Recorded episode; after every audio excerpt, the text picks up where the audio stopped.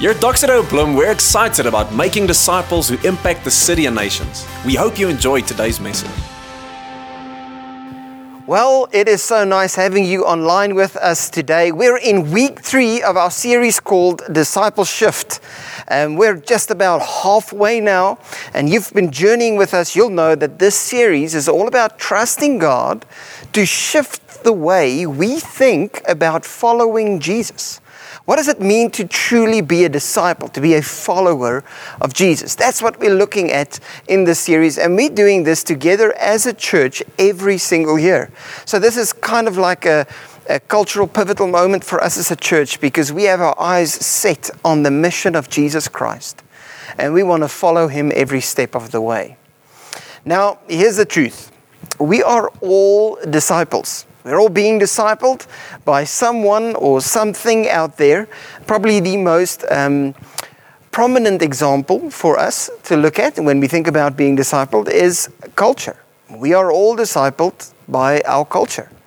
I remember when I was a teenager, blue dubba dee dubba day. Yes, you got it right. I listened to Venga Boys and those guys. That was kind of the song. That was the end song. I was listening to those guys. I was wearing something called buffaloes. I don't know if you remember the buffalo shoes, but it's those shoes with the very high soles. And there would probably be pictures going up now of that. And then you'll laugh with me for that. And then, obviously, I was wearing a hairstyle they called a step. And it was like this middle pikey step down kind of vibes. And for some other reason, when I look at photos of myself, I can't believe that I thought that was cool. And I guess that if you go back to your teenage years, that you would have quite the same experiences I did while I was just describing this to you. Some funny laughs to think that how could I have ever in my right mind thought that would be okay? Well, the only reason why you thought it was good is because your culture discipled you and convinced you that to dress this way, to wear this kind of hairstyle, to look like this, makes you acceptable and you've arrived in this life. That's kind of one of the ways we are discipled. We follow the trends of our culture. However, when Jesus disciples us, he does something far more radical than just challenge our dress code and change our sense of fashion. No, he comes and changes the very fabric of our being. He changes the nature of who you and I are. Paul puts it like this, 2 Corinthians 3 verse 18. He says the following, "And we all, with unveiled face, beholding the glory of the Lord, are being transformed." Into what? Well, into the same image as his Son, from one degree of glory to another. For this comes from the Lord who is the Spirit. Paul is busy touching on a beautiful thing that God does with us. You see, it's through his grace, as we behold Jesus, now that we can see him with unveiled face, we can see him face to face. We can see the truth for ourselves, that as we behold him, we become like him. We are being transformed into the likeness. What you behold, you will become. And that's the full truth of what Paul is busy revealing here. And we've been looking over these 2 weeks and today and then next week, and what does the process of this transforming work, this metamorphosis, look like in our lives? And we've used the example of Michelangelo that says the following. He says his job when he was doing sculpturing work was to free the human image trapped inside of the block of marble. And it's kind of like what God comes and does with his chisel, his grace. His chisel is his tool, that's grace. And he comes and chisel away everything that's not his Son, that doesn't fit in this new image that we have been created in. And it's a work that he does through his Spirit, the Word tells us. And we've said to embrace God's metamorphosis, transforming work. There are 4 shifts that we need to embrace as disciples. And first week we talked about a shift from culture to Christ. Whether it is that you are trapped in a religious culture or in a secular culture, your modern popular worldview culture day, you need to walk away from that and you need to embrace Christ. You make a shift from being discipled by that culture, and Jesus asks his disciples to follow him and him only. So that's the first shift. The second shift we have to make is we need to make a shift from behavior, changed behavior, to a changed heart. From hard work to heart work. No amount of hard work can ever get humanity's heart to work again. It's only by the power of God, it's by His Spirit that we have received a brand new heart that can now respond to God's goodness, that can now follow Him. You'll never be able to follow Jesus through your hard work. The thing that needs to change in a follower of Jesus' life is their heart. They need a new heart. And we've looked at how God gives us that new heart, and it produces new levels and kinds of fruit within our life. And then that brings us to this week, week 3, where we're going to be shifting from law to grace. To be a disciple of Jesus, you make a shift from law to grace, from achieving to receiving. Now, I don't know about you, but maybe to quickly give you a quick rundown. And out there, there is a lot of religions in this world. And religion basically works on the foundation of law. If you join any form of religion, you need law to make a religion work, because religion is like little ladders. People climb ladders to get to God. That's what religion is all about. And the fact of the matter is, the moment I obey the laws, when I fulfill these laws, I abide by them, then I climb a ladder and I get all closer to God. And should I fail to obey them, I fall down the ladder. And it's terrible. The reality about religion is that religion only produces either puffed up people or broken down people. They're either miserable because of how bad they are, or they're totally overwhelmed by how good they are because they're great at doing laws. But it never, ever, ever produces true, confident, and humble people in the same word. And religion is a way for us to either get to God, or in some cases, to be God ourselves, in a way. Let me quickly give you an example of some of these religions. The first one, Buddhism. In Buddhism, there are the 8 noble ways, the 8-fold noble ways, that you need to oblige to, that you need to give yourself to in order to reach nirvana one day. Do you see the ladder? Do you see the little steps that you need to take? And if you do these things, you will get nirvana. Hinduism. There are lots of different deities in Hinduism and lots of different people that you can engage with, but in essence, Hinduism centers around this one big rule and one big law, the law of karma. For every action, there's a reaction, and karma basically says all of your good deeds will be rewarded, and all of your bad deeds, well, you're going to have to be repaid for them in order to get a good and a great karma. Do you see the little ladder that we need to climb? Islam centers around the 5 pillars of Islam. It's the same thing. You need to get these 5 things in place, and then you will be a good Muslim, and then you will be blessed. You will get to God. Here's another ladder that we don't always think of, but just modern day secularism. And this is not a ladder to get to God. This is actually a ladder for us to become God. You know, if I abide by all the rules of the secular society and I climb the ladder and I become the hero of my culture, suddenly I am God, and there is fulfillment in my life. But should I not be able to climb them, secular society, I become the one that everybody tramples on. I'm worthless. I'm worth absolutely nothing. And then, sad to say this, but there is also a Christian version of religion. And maybe you've heard about this.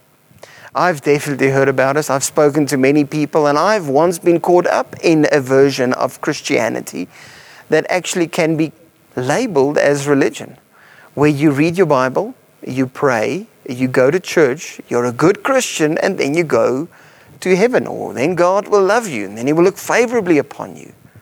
But it's just another ladder. Here's the line. Here's the summary of any religion that you will find out there in the world. It's this. It's if you obey, God will accept me. If I obey God, he will accept me. He will love me. He will acknowledge me. He will show favor towards me. But it's all based on my obedience, my following of the rules. And the only problem with this is, if you want to take it to Christianity, is the Bible. Because God never says you need to obey him in order to receive his love. I want you to read this with me. It's in Romans 5 verse 8. Just read this. This is so powerful. It's Paul speaking. He says, but God demonstrates his own love for us. God demonstrates his love for us in that while we were still sinners, Christ died for us. Do you see what Paul is saying here? Let me tell you what he's not saying. He's not saying God demonstrated his love for you because you obeyed him. No. He said exactly the opposite. He said God loves you. God reached out to you while you were sinning, rebelling, running away, manipulating him, nailing his son to a cross. God reached out and he loved you. To be a disciple of Jesus, to be a Christian, means that you embrace this truth. That God, Jesus Christ, the Son of God, came to end all religion and start a relationship for you and for me to enter into. A life-transforming one.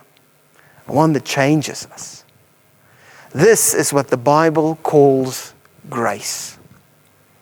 To be a disciple of Jesus, we need to shift from law, from religious mindsets, to grace, to a relationship, to access, to a good king.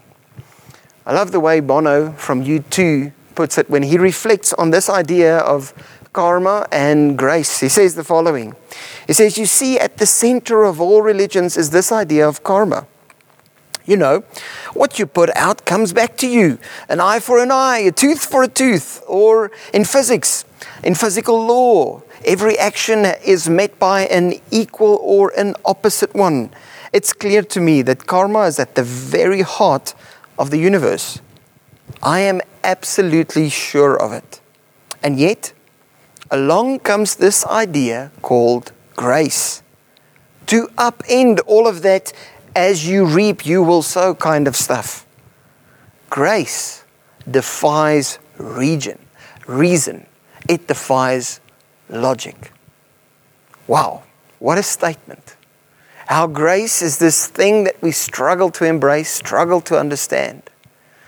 So what I want to do for the remainder of our time together is I want us to look at what is this grace that makes us shift from an achieving to a receiving mindset and posture in our connection with God.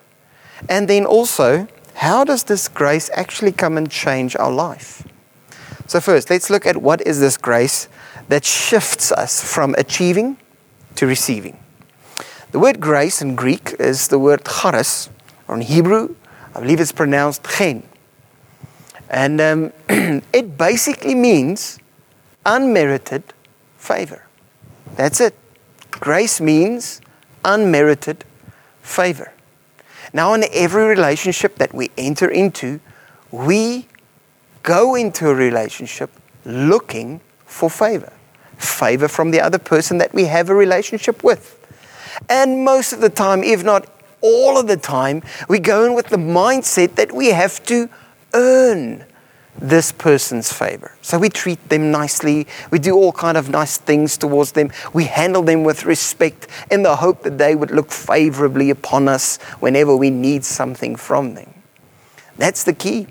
Now, here's the thing about grace. Grace is that we receive favor without earning it. We don't try and get it.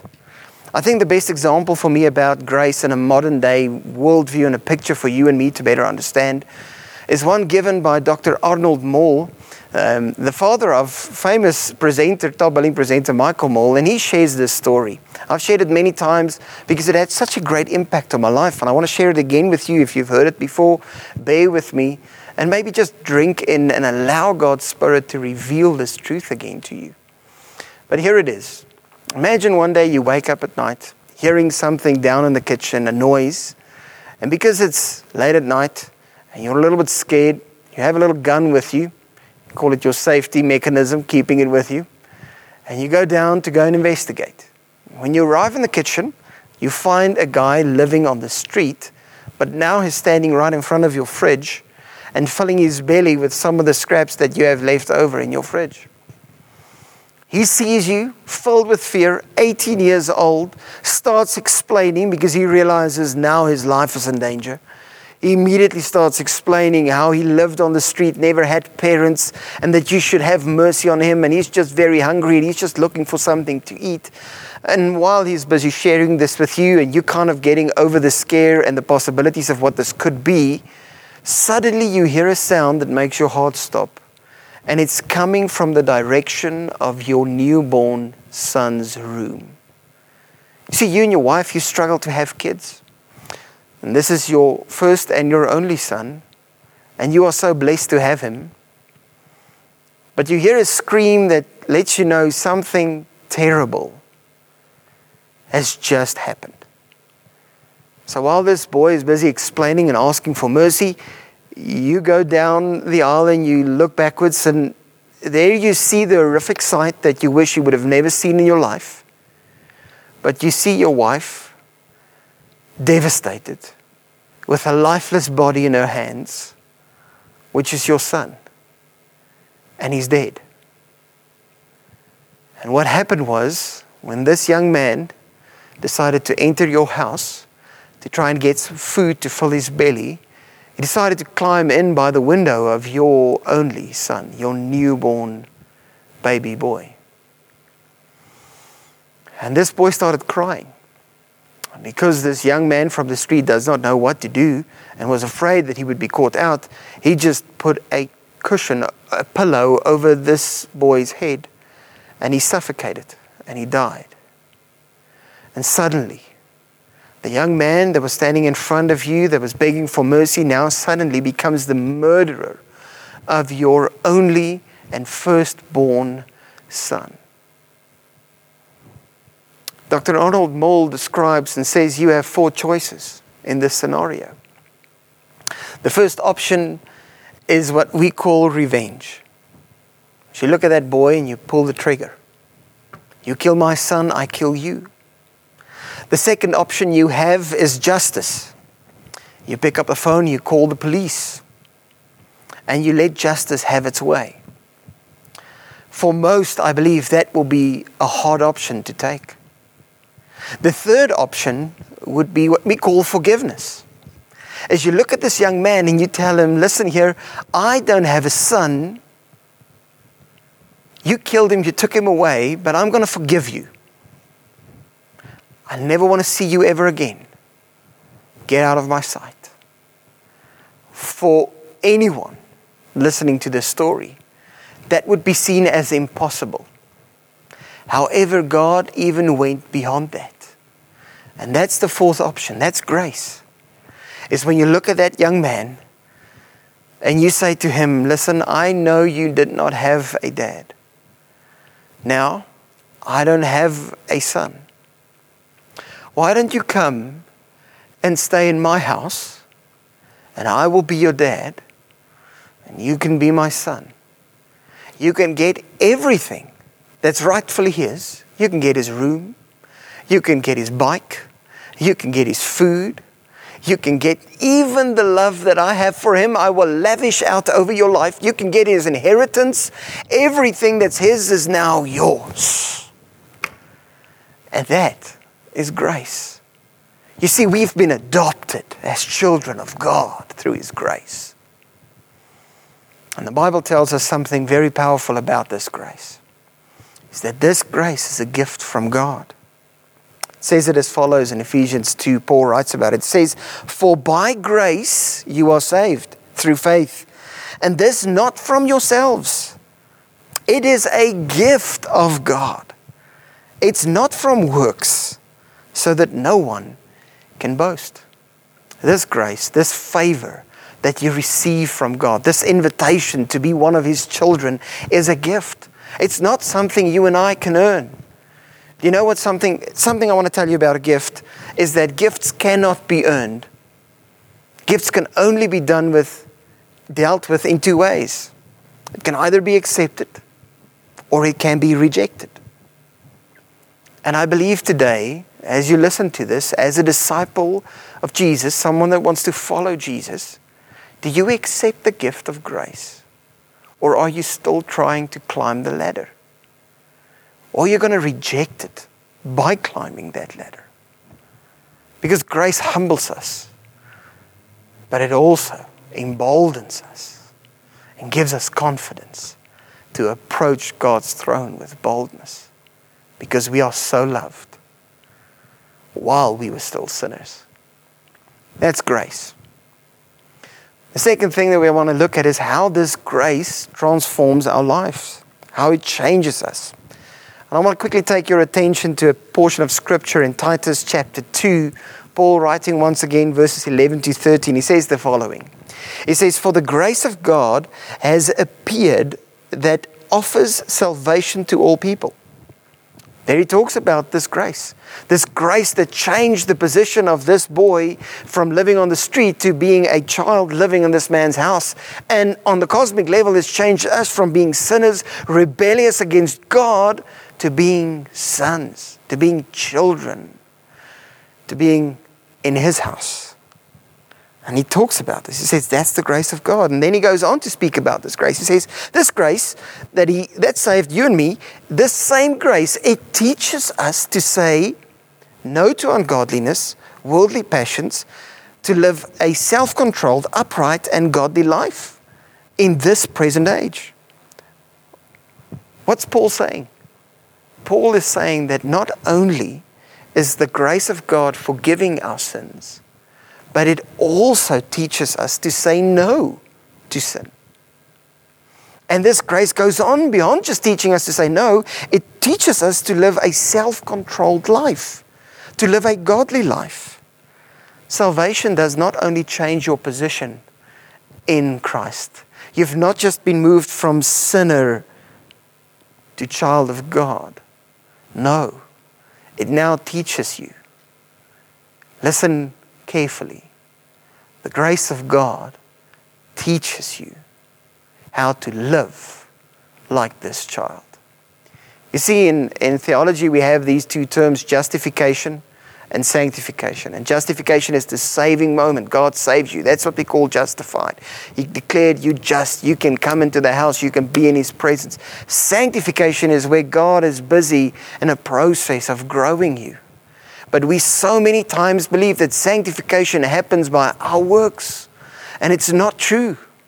It's by God's grace. It's embracing His teaching. It's embracing His grace. As Paul says here, the grace of God teaches us. And this grace repositions us, but it also changes our attitude, our appetite, our ambitions, our actions. Grace is not a license for you and me to continue in sin. No, grace is the one thing that gives us the license to kill sin. It's through grace that we get the power. And that we are taught to say no, to live self-controlled and godly lives. I quickly want to touch on these 3 points and just reflect with you before we're going to listen to a song, and I want to pray that the Holy Spirit ministers to your heart. Grace teaches us to say no to sin. Grace tells us that sin is the one thing that Jesus died for. When we look at God's grace, we see that Jesus paid with His life to remove sin. That is a barrier between me and God.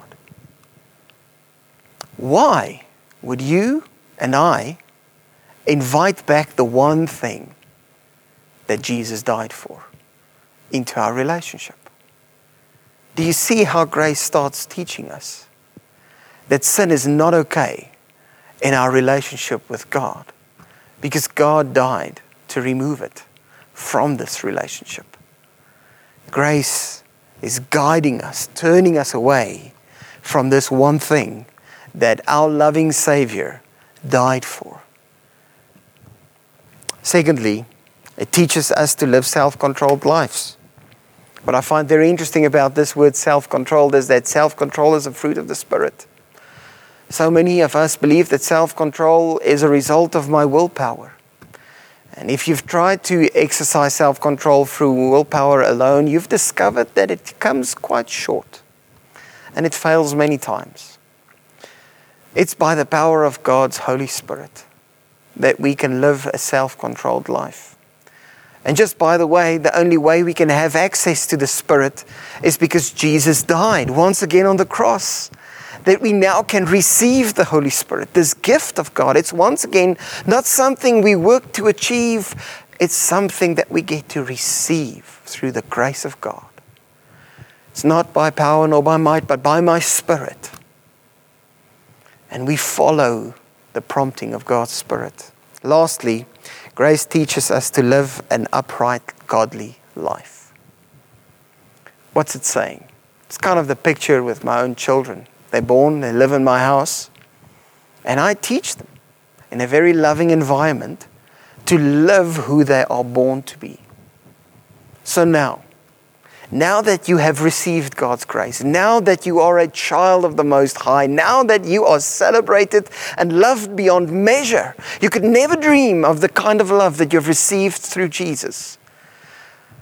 Why don't you align yourself with this new creation that you've become? You're a child of God. Live like a child of God. Live godly. Live upright. Show the world the glory. Exhibit God's glory on the way you live in His grace. Let's pray. Father, I want to pray and ask, Holy Spirit, that as we're going to listen to this next song, that you would come and unveil our hearts to the truth of your grace. And that to be a follower of Jesus, to be a disciple of Jesus, to be a Christian, is not a matter of works. It's not about following the laws in order to get to God. But it's surrendering to the fact that God came down to us and He made a way through His Son, Jesus. I pray that wherever people have discovered this truth, Holy Spirit, that you would guide our hearts, teach us through the grace of God, that we would walk as fully mature, devoted followers of Jesus. Amen. Thanks for listening to this week's message. Make sure that you get connected to this family on mission by joining us at one of our Sunday services.